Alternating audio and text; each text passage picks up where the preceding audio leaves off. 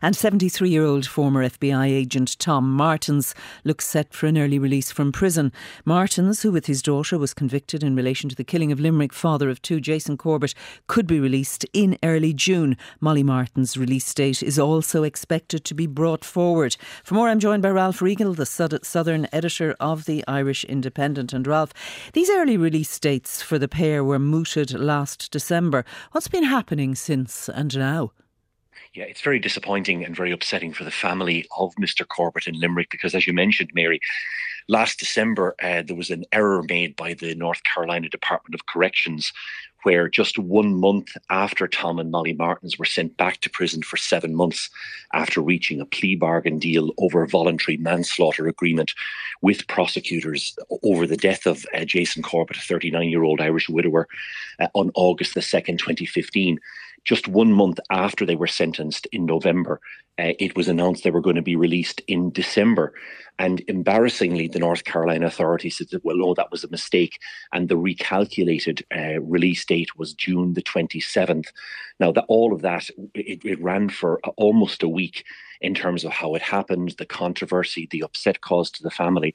And now we're learning that Tom Martens' release date, which was set for June the 27th, has again been changed. And this time it's been brought forward to June the 6th.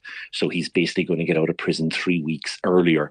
Uh, as of now, Molly Martens' release date is still slated for June the 27th. But certainly everyone I've spoken to said that they expect that her release date will also be brought forward. Do we know why?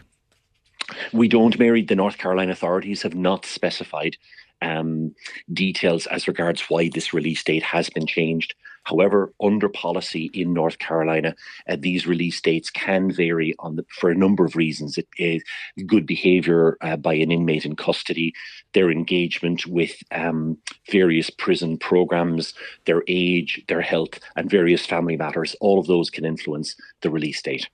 Now, I know that the distress from the killing of Jason Corbett, that will never end for his children and for his relatives in Limerick.